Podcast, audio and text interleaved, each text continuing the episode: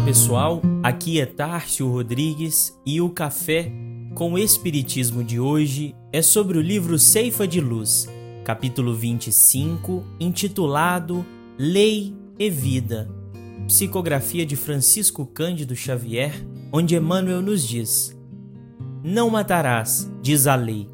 O texto não se refere, porém, unicamente à vida dos semelhantes não frustrarás a tarefa dos outros porque a suponhas inadequada, de vez que toda tarefa promove quem a executa, sempre que nobremente cumprida.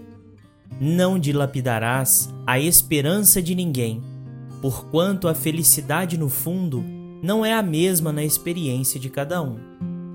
Não destruirás a coragem daqueles que sonham ou trabalham em teu caminho considerando que de criatura para criatura difere a face do êxito.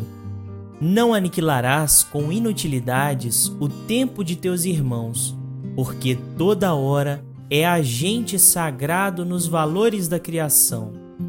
Não extinguirás a afeição na alma alheia, porquanto ignoramos todos nós com que instrumento de amor a sabedoria divina pretende mover os corações que nos partilham a marcha.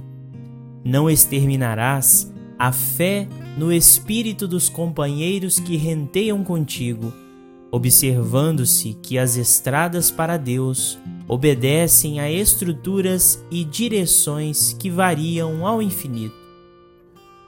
Nesta mensagem, Emmanuel nos estimula a interpretação extensiva do mandamento não matarás, que abrange toda a força de ceifa ou cerceamento de vida, pois esperança, coragem, tempo, fé são bens preciosos e vivos no espírito de cada um, devendo a máxima estima e consideração de nossa parte, para que não sejam violentados pelas nossas palavras, pensamentos e ações.